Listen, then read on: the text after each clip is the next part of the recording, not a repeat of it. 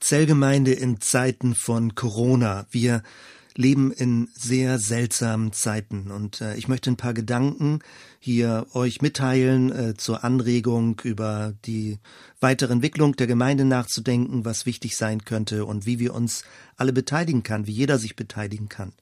Es ist ja völlig offenkundig. Äh, es ist sehr seltsam, was wir im Moment erleben, sehr bedrohlich, besonders in vielfältiger Form, aber das ist ja viel zu positiv formuliert, äh, verstörend, völlig irritierend, sehr grundlegend, transformierend, wie ein Sturm, wie ein Tornado, der durch alles irgendwie durchgeht, vieles zerstört, Neues erzwingt und äh, ich will mich gar nicht so lange aufhalten jetzt mit den bestehenden Situationen, äh, mit den Analysen, mit den Deutungsversuchen, die es ja schon überall gibt. Man kennt die Stichworte wirklich sehr hohe Belastung des ganzen Gesundheitswesens, der Einsatzkräfte, ein erzwungenes Umdenken in Bildung, in Arbeit, Mobilität, äh, Online-Arbeit, Homeoffice, existenzbedrohlich äh, für Freiberufler, für Veranstalter, für die ganze ganze Gastronomie.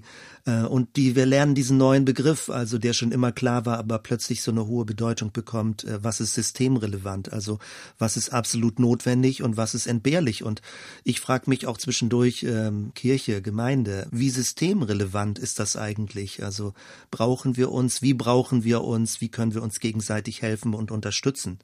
Vermutlich hast du beruflich damit zu tun, Notfallpläne auszuarbeiten, äh, die gesamte Arbeitsstruktur umzustellen, Datenschutzfragen. Jetzt gibt es gesellschaftlich die große Thematik und die Frage der Ausgangssperre, die kommen wird, sehr wahrscheinlich an vielen Stellen erzwungen wird, äh, dass es nötig geworden ist, so damit umzugehen. Man ist ja irgendwie hin und her gerissen zwischen Bereitschaft und Freiwilligkeit und auch Bedrohung durch Fremdsteuerung, was alles jetzt denkbar ist. Äh, die Frage der Freiheit, wie wird die Freiheit eingeschränkt, was ist nötig an Einschränkungen und ähm, alles konzentriert sich zurück auf die Wohnorte, auf die Häuser, Wohnungen, wo Leute sind, wo sie sich gerade befinden.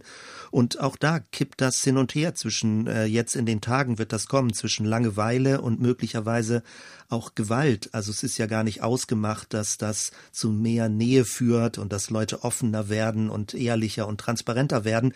Das ist ja noch gar nicht klar. Es kann genauso auch der Fall sein, dass Gewalt zunimmt, dass Familien das gar nicht aushalten, so eng aufeinander zu sein, dass Ehepartner plötzlich ganz anders miteinander zurechtkommen können. Man kann sich nicht mehr so leicht aus dem Weg gehen.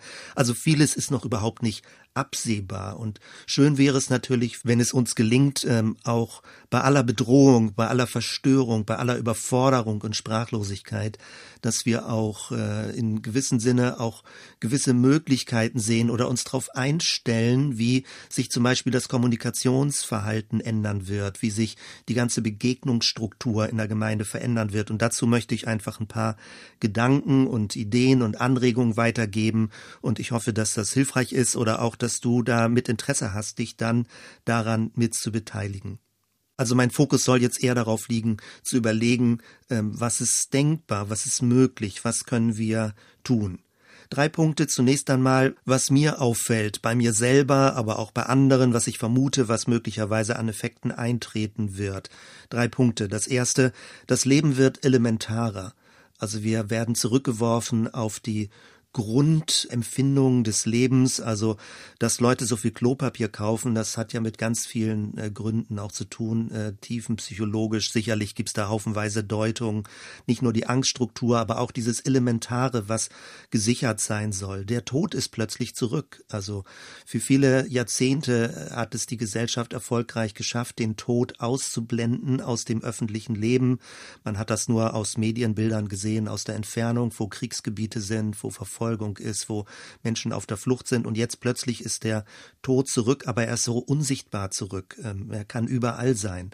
Und das ist ganz seltsam, dass plötzlich Menschen, denen man überhaupt nichts ansieht, plötzlich zu einer Bedrohung werden können. Also wo man Abstand halten muss, wo man nicht zu dicht rangehen soll. Und das ist schon sehr weiter Abstand, anderthalb Meter, zwei Meter, die empfohlen werden. Also man hat das Gefühl, man, man ruft schon über einen Graben zu und nimmt Kontakt über einen äh, unsichtbaren Graben äh, zu anderen Menschen auf. Also das ist ja ein ganz seltsamer Effekt, dass Fürsorge darin besteht, Abstand zu halten. In was für einer verdrehten Welt leben wir also aktuell. Also Und auf der einen Seite ist der Tod zurück, das Leben wird elementarer, aber gerade dadurch, dass es auch so elementar wird, äh, ist der Wert des Lebens wieder neu erkennbar. Also das Leben ist ein Geschenk äh, dass man überhaupt äh, Menschen hat in seinem Umfeld, dass man überhaupt Kontakt miteinander haben kann.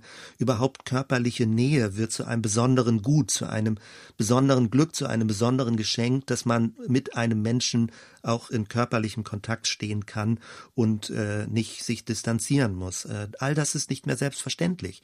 Umarmungen sind nicht mehr selbstverständlich. Also Leute einfach so direkt unmittelbar äh, zu berühren, die Hand zu reichen oder die Hand auf die Schulter legen, was auch immer, all das ist nicht mehr so unmittelbar selbstverständlich und wird zu etwas Besonderem, wenn so etwas möglich ist. Und das macht es auch äh, sehr wertvoll. In diesen Tagen muss ich zwischendurch immer wieder an den Vers von Paulus denken. Auf der einen Seite, wie er sagt, wir haben nicht ein Geist der Furcht, der Ängstlichkeit, sondern der Kraft, der Liebe, der Besonnenheit. Aber auch Paulus sagt in Römer 14, ob wir nun leben oder sterben, also sind wir des Herrn. Also es ist eine Grundkonstante, dass wir zu Jesus gehören, auch äh, wenn das Leben plötzlich sehr zerbrechlich wird oder so irrational bedroht ist, weil man all das ja nicht sehen kann. Der Frühling kommt, die Sonne scheint, die Vögel zwitschern und während ich diesen Podcast aufnehme, gucke ich raus bei uns, wie die japanische Zierkirsche bald anfangen wird zu blühen. Also man sieht diese Bedrohung nicht, mit der wir es zu tun haben und doch ist sie unsichtbar da. Das Zweite, auf der einen Seite sind die Häuser geschlossen, die Wohnungen geschlossen und gleichzeitig werden die Wohnzimmer geöffnet oder die Arbeitszimmer geöffnet und das ist irgendwie ganz geheimnisvoll. Also die Häuser sind zu und gleichzeitig werden sie auf andere Weise offen, nämlich digital, indem man miteinander über Bildschirm plötzlich Kontakt hat, dass man sich sehen kann und man muss, um in die Wohnung oder in das Arbeitszimmer von anderen Menschen zu kommen oder andere Leute bei sich reinzulassen, nicht durch die Eingangstür des Hauses oder der Wohnung gehen. Und das ist äh, total spannend. Also, weil ich sage das jetzt mal so ganz praktisch und plump, ja. Also du musst nicht mehr Sorge haben, dass irgendjemand überraschend kommt und du siehst, du hast nicht aufgeräumt oder die Fenster sind nicht geputzt oder es ist nicht Staub gewischt oder irgendwas liegt noch rum. All das ist jetzt zweitrangig. Äh, wenn du mit Menschen direkt Kontakt aufnimmst, also nicht nur über Telefon oder über Textnachrichten, sondern über Bildschirm, dann können sie direkt reinkommen, dort wo du wohnst, in deiner häuslichen Umgebung, ohne dass du das ganze Haus praktisch in Ordnung bringen musst oder die Wohnung in Ordnung bringen musst. Du musst nur einen Hintergrund haben oder gewisse Lichtverhältnisse, dass man dann diesen Ausschnitt sehen kann und alles andere äh, ist ausgeblendet und trotzdem kann man bei dir zu Hause sein oder du kannst bei Menschen zu Hause sein. Also ich merke das bei mir, als ich das äh, vor längerer Zeit zum ersten Mal gemacht habe, dass die Versuchung irgendwie ganz groß ist oder Versuchung nicht, aber die, sag mal so, die Gedankenlosigkeit fast, fast passieren kann, dass man wie im Schlafanzug oder so dann äh, sitzt oder ungekämmtes sowas wie eine Out-of-Bed-Frisur hat. Also dass man äh, so in seiner häuslichen Umgebung ist und so in dem Wohlfühlmodus ist, dass einem gar nicht auffällt, äh, dass man jetzt praktisch Kontakt hat zur Öffentlichkeit nach draußen. Aber auch das kann man ja alles üben, dass man sowohl in gewohnter Umgebung ist und gleichzeitig in einer Weise sich öffnet, wie man sagt, äh, so ist das für mich in Ordnung, mit diesem Hintergrund, mit diesem Gesichtsausdruck, mit diesem T-Shirt oder mit dieser Jacke, die ich anhabe, mit äh, der Frisur, die ich gerade habe. Also man kann wieder sich in die häusliche Umgebung hineinlassen ohne dass man gleich die ganze Umgebung äh, im Blick haben muss, sortiert, aufgeräumt äh, und vorbereitet haben muss, weil Leute nicht durch die Eingangstür kommen. Und das ist ein ganz, ganz äh, spannendes Phänomen. Also man muss nicht rausgehen, um Menschen zu treffen, sondern Leute können auch zu einem hineinkommen. Und du kannst auch zu anderen Leuten hineinkommen, wenn sie dir in dieser digitalen Weise dazu die Erlaubnis geben. Das Dritte, man kann körperlich entfernt sein und trotzdem innerlich verbunden sein. Das ist auch was ganz Seltsames und Ungewohntes. Und wir leben nun in den letzten Jahren schon Jahrzehnten, dass die Mobilität immer größer wird und dass Menschen ständig umher reisen müssen, umher hasten müssen, ständig in Bewegung sind, dass diese ganzen äh, Entfernungswege, die zurückgelegt werden müssen, also viel Zeit umfassen und dadurch auch eine gewisse Verortung so schwierig möglich ist. Also der Raum, das Raumbewusstsein hat sich zerfasert und zerfleddert und zerstreut, weil man immer an ganz vielen Orten unterwegs ist. Und das ist ganz schwierig, sowas wie ein Heimatgefühl zu haben, ein inneres Zuhause zu haben. Und das ist ja einer der Gründe, weshalb diese ganzen Übungen mit Meditation, mit Sammlung, mit Yoga, all das, was man so als innere Konzentrationsübung auch machen kann, weshalb die so wichtig sind und auch so eine große Rolle gespielt haben, weil Menschen mit ihrem Körper ständig unterwegs sind und äh, so eine innere Verortung in sich drin verloren haben. Und äh, jetzt erleben wir was ganz anderes. Wir erleben das äh, Bewusstsein und der Körper wieder entkoppelt werden. Also du kannst mit deinem Körper an einem ganz bestimmten Ort sein und gleichzeitig mit Menschen an völlig anderen Orten weltweit entfernt verbunden sein. Also das ist auch wieder was ganz Spannendes. Du musst nicht körperlich anwesend sein, um mit anderen Menschen verbunden zu sein. Und das wirft ganz, ganz große neue Fragen auf oder ganz neue Gedanken, die dadurch ausgelöst werden, nämlich die Frage, was ist überhaupt ein Körper? Durch diese ganze Gesundheit Gesundheitsdynamik und die ganzen Fitness- und Sportdynamiken denken wir, unser Körper wäre nur Haut und Knochen, also das rein biologische, was wir dann irgendwie vorfinden. Aber der menschliche Körper, der Begriff, der muss viel weiter gefasst werden. Es gibt einen Geistkörper, es gibt einen seelischen Körper, der weit über diesen biologischen Körper hinausgeht. Und das ist ja der Grund, weshalb wir überhaupt über Entfernung hinaus miteinander in Berührung sein können, also in Kontakt sein können, ohne dass unser biologischer biologischer, physischer Körper direkt anwesend sein muss. Also die Frage ist, was ist überhaupt ein Ort? Was ist das Wo? Wo bin ich? Was ist mein Hier? Wo befinde ich mich? Also ich kann mit einem Körper an einem ganz konkreten Raum sein und in einem ganz konkreten Raum sein, aber ich kann mit meinem Bewusstsein dort, wo ich mich innerlich befinde, ganz woanders aufhalten. Also das ist sehr, sehr spannend. Wenn jetzt nicht diese ganze Weltlage so bedrohlich wäre, erleben wir im Moment etwas super Spannendes. Also, dass sich das Bewusstsein wieder ablösen kann von Körper und neu bewusst auch ablöst und dass sich das Bewusstsein bewegt und auf andere Weise mit Menschen in Kontakt kommen kann. Unser biologischer, unser physischer Körper ist an den Raum gebunden, aber unser Bewusstsein ist an die Zeit gebunden. Also es bewegt sich in der Zeit. Und äh, von dort her ist das also sehr, sehr spannend. Es ist eine Frage, wo fokussiere ich mich in der Zeit? Und das ist etwas, was wir jetzt gerade als Verschiebung erleben. Also wir brauchen nicht mehr oder es ist nicht mehr nötig, eine Gleichräumlichkeit zu erleben, also dass alle im selben Raum sind, physisch im selben Raum sind, sondern es ist eine Art von Gleichzeitigkeit und sowas wie ein Online-Raum, der aber kein physischer Raum ist. Aber wichtig ist, dass man gleichzeitig da ist. Natürlich kennt man das aus dem Fernsehen, dass Dinge aufgenommen werden und man kann sie später abspielen, aber es löst nicht diesen Effekt aus, dass man live gleichzeitig mit Menschen in Kontakt ist an verschiedenen Orten. Das ist sehr, sehr spannend. Also wir können körperlich entfernt sein, also physisch körperlich entfernt sein und trotzdem innerlich verbunden sein. Und damit möchte ich weitergehen, also in die Frage, was bedeutet das jetzt, sage ich mal, für unsere ganzen christlichen Erfahrungswerte, das christliche Netzwerk? Also allgemein kann man das ja jetzt schon beobachten, es wird eine Flut von Angeboten geben, äh, alles geht ins Digitale rein, äh, Kirchengemeinden, die das schon längerer Zeit konnten, äh, mit Fernsehen oder mit Stream, mit Videoaufnahmen, die werden das jetzt auch alles tun. Ich bin in den 80er Jahren schon in einer Kirchengemeinde in Hamburg gewesen, die alles auf Fernsehen umgestellt hat und das weit ausgestrahlt gestreut hat. Also dann später natürlich kommt Facebook dazu, YouTube, all das ist inzwischen bekannt. Früher hat man Mails noch geschrieben, äh, Chats, Foren ausprobiert. In den 80er Jahren, wie gesagt, also Fernsehtechnik und heute kann man das alles digital machen, dass ganz viele Leute das machen können, auch mit sehr einfachen Möglichkeiten. Aber, und ich meine das jetzt nicht kritisch, dass ich alles schlecht reden will, mir geht's nur darum, dass uns das bewusst ist. Letztendlich ist das alles auch eine Konsumkultur, eine digitale Konsumkultur. Es ist ein Zuhören Zuhörgottesdienst auf groß, äh, dass du das dann alles ins Netz stellen kannst. Und es wird vermutlich auch eine große digitale Überforderung übernehmen. Du kannst plötzlich an hunderten Gottesdiensten teilnehmen, du kannst überall reingucken, du kannst alle möglichen Angebote machen, tausende von guten Angeboten, aber es ist immer eine kommunikative Einbahnstraße. Es gibt ein Gefälle in der Kommunikation. Einige machen etwas vor, sie streamen das dann, sie stellen das ins Netz, andere hören zu. Man kann sich vielleicht so minimal beteiligen, indem man mal etwas liked oder einen Kommentar schreibt. Und ähm, das ist ja gerade auch dieses negative Phänomen, also bei Facebook und anderen sozialen Medien, dass du auch anonym dich dann beteiligen kannst und auch sehr bösartige, sehr abfällige Kommentare schreiben kannst.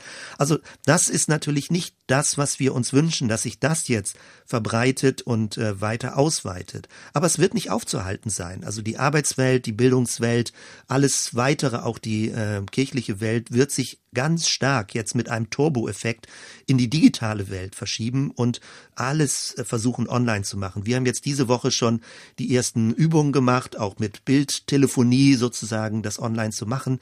Die erste Gemeindeleitungssitzung online, äh, Frühgebet online zusammen und das sind schon besondere Erfahrungen und es ist ein bisschen ungewohnt, aber all das ist auch möglich. Die Hoffnung, also wenn ich das jetzt auch hier beschreibe und äh, gleich noch ein bisschen weiterführe, ist, dass wir als Gemeinde eine Rahmenstruktur finden, wie wir auch in diesen sehr seltsamen Zeiten, die uns physisch sehr einschränken, also wo man möglicherweise bei Ausgangssperre dann bestmöglichst auch ganz zu Hause bleibt in seinen vier Wänden, aber wie es trotzdem gelingt, auch ohne physischen Körper Kontakt miteinander zu haben und verbunden zu bleiben. Es kann sogar sein, dass wenn wir jetzt zwei, drei Wochen weiterrechnen, dass wir sowas wie eine Tagesstruktur brauchen. Also, dass einige Leute Langeweile zu Hause bekommen und nicht wissen, wie sie ihren Tag strukturieren können. Was kann man denn überhaupt machen, wenn man jetzt, sag ich mal, so die, die Mindestarbeiten erledigt hat, was gerade liegen geblieben ist? Aber wenn dann alles abgearbeitet ist, was tut man dann? Und äh, da werden wir Ideen brauchen. Also einige Leute werden bis zur Erschöpfung arbeiten, gerade im medizinischen Sektor, andere Leute werden sich langweilen verteilen, weil sie nicht mehr richtig wissen, wie sie ihre Zeit verbringen sollen. Und das sind die Aufgaben und die Herausforderungen, die dann vor uns stehen werden. Und die Leitfrage für mich lautet, wie gelingt eine Verbundenheit auch über die Entfernung? Wie können wir Vertrautheit ermöglichen über die Entfernung? Wie können wir sogar eine Art von spiritueller Heimat ja, herstellen. Es gibt das schon durch Umfragen, also dass auch gerade bei jüngeren Leuten, die sehr mobil unterwegs sind, dass ähm, Heimat nicht mehr unbedingt dort ist, wo du aufgewachsen bist, sondern Heimat ist dort, wo du deine Freunde hast, also wo du deine Beziehung hast. Und das kann an ganz vielen verschiedenen Orten sein. Und genau das ist das, worüber wir nachdenken müssen. Heimat ist nicht ein bestimmter Ort. Gottesdienst ist auch nicht ein bestimmter Ort, wo man sich trifft, also in der physischen Welt, in einem bestimmten Raum, sondern es ist das Beziehungsnetz. Und das ist meine große Überlegung. Und da hoffe ich, dass wir gemeinsam drüber nachdenken, dass du mitdenkst, wie können wir dieses Beziehungsnetz, also diese Verortung in den Beziehungen, in den wechselseitigen Beziehungen, wie können wir das online abbilden, wenn es im Moment in der physischen Welt also so in dem Sinne nicht möglich ist. Also nochmal ein bisschen Schritt weiter praktischer überlegt. Aktuell ermutigen wir alle Leute, dass sie sich mit dem äh, Software-Tool Zoom vertraut machen, Z-O-O-M. Die URL, also die Domain, wo du das im Internet findest, ist zoom.us. Das ist leider jetzt in Anführungsstrichen so gesagt eine äh, amerikanische Software. Es hat nicht unbedingt alles europäisches äh, Datenschutzrecht, aber es ist weitgehend scheint das eingehalten zu werden. Und es ist ein Tool, ein Software-Tool, was sehr leicht zu bedienen ist. Es ist nicht das einzige.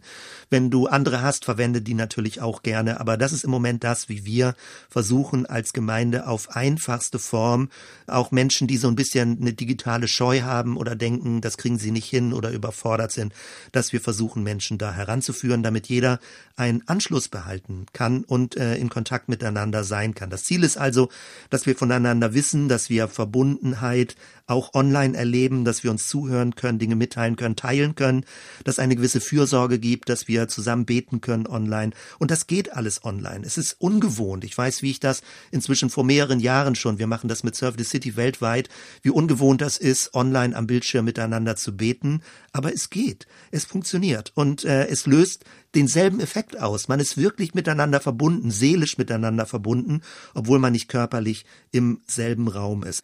Also unser Anliegen ist, dass du nicht nur Konsument wirst von anderen jetzt digitalen, geistlichen, gottesdienstlichen, alle möglichen Streaming-Angeboten, was auch gut ist. Also guck dir alles an, was hilfreich ist und was dich ermutigt und aufbaut.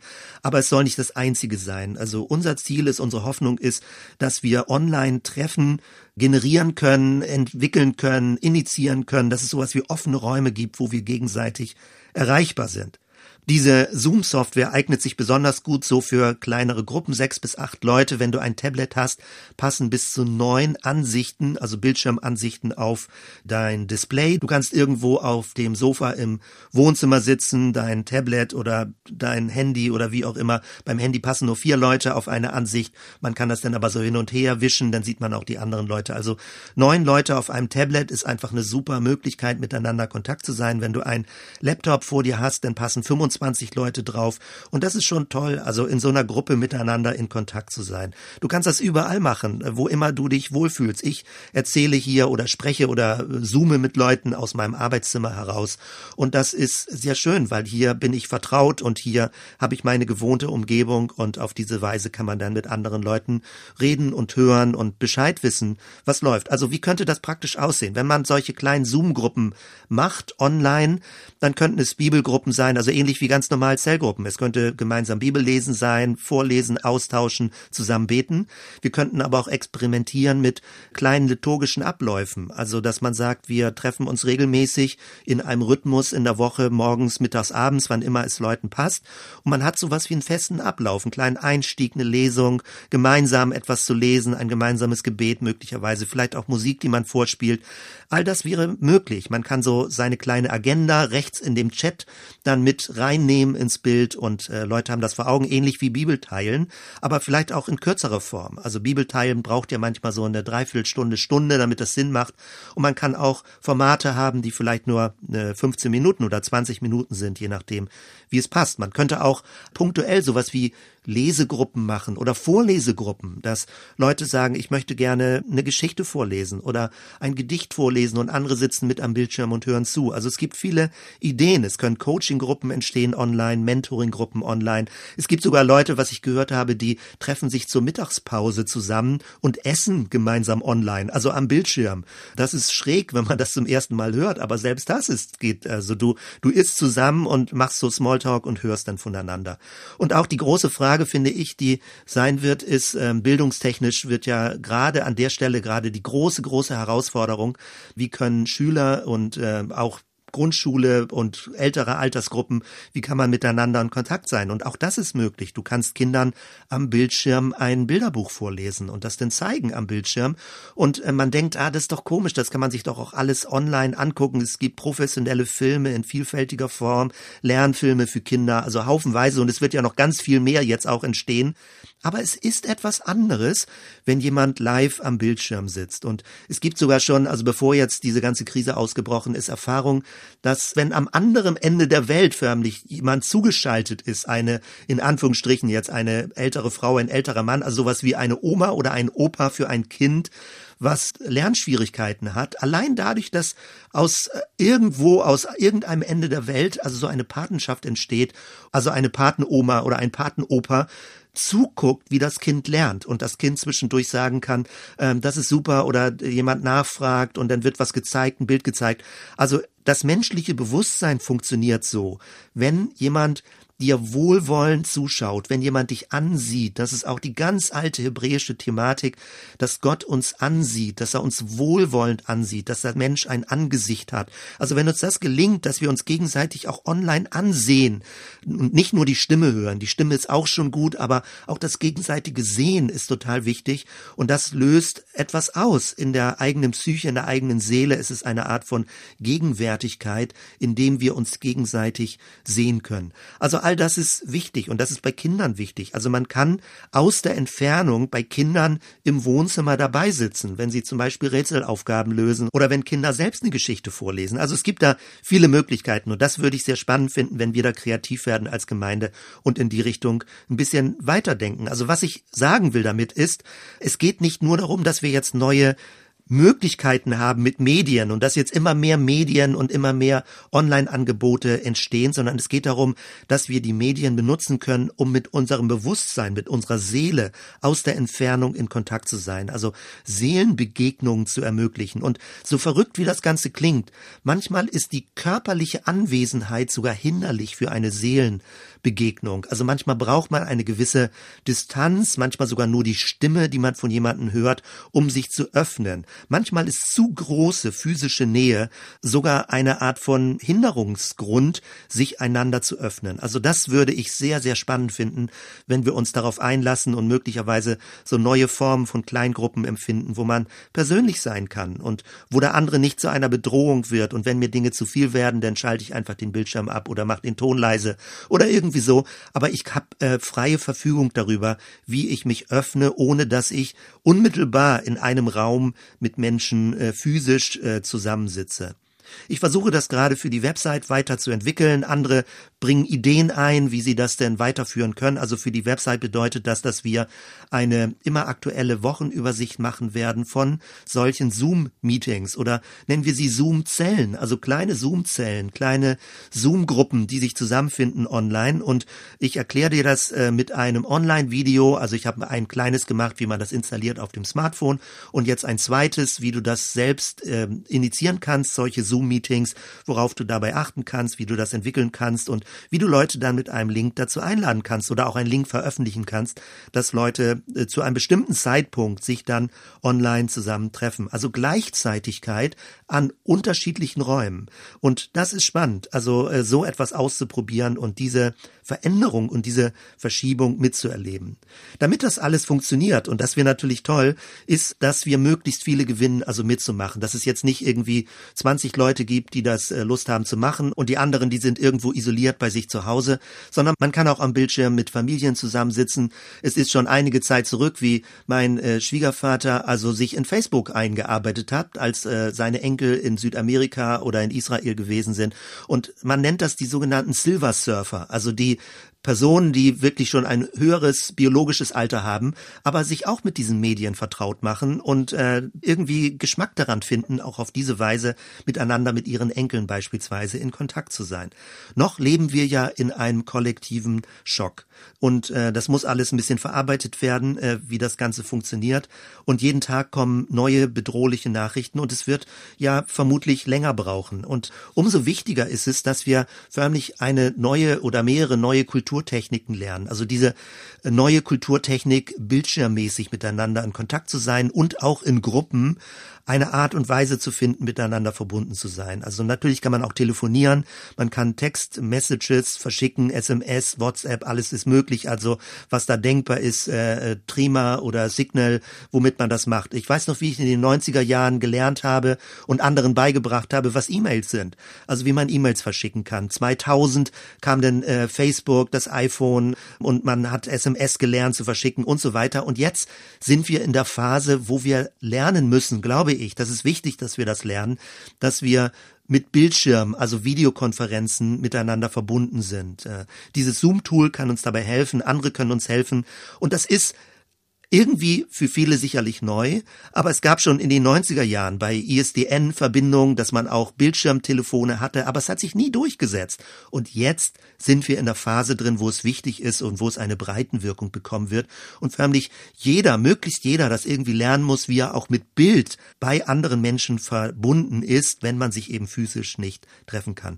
Es wird uns sehr freuen, also aus der Gemeindeleitung heraus und allen Leuten, die schon mitgemacht haben, wir haben schon zwei Probeübungen gemacht, gemacht und wir können das auch weitermachen. Ich erkläre dir das gerne aus der Entfernung, also wie du das installieren kannst, wenn du das von dir selbst nicht so ohne weiteres hinkriegst. Kein Problem. Am Anfang fühlt sich das ein bisschen komisch an. Man fühlt sich ein bisschen wie ein Analphabet und man muss da irgendwie nachlernen. Aber nichts ist peinlich, nichts ist komisch. Äh, lass dir helfen, dass andere Leute dir es erklären und dass wir so in vielfältiger Weise miteinander in Kontakt bleiben und auch andere einladen können, dabei zu sein. Und auch die Grenzen der Gemeinde weiten sich. Also Leute können einfach dabei sein. Wenn Leute jetzt einsam zu Hause sind, Einsamkeit war schon immer ein großes Thema. Aber jetzt fängt es an, auch an die Oberfläche zu kommen und über diese digitale Form ist es auch möglich, mit Menschen in Kontakt zu kommen, die eine Scheu haben, andere in ihre Wohnzimmer hineinzulassen. Aber digital wird das jetzt möglich sein.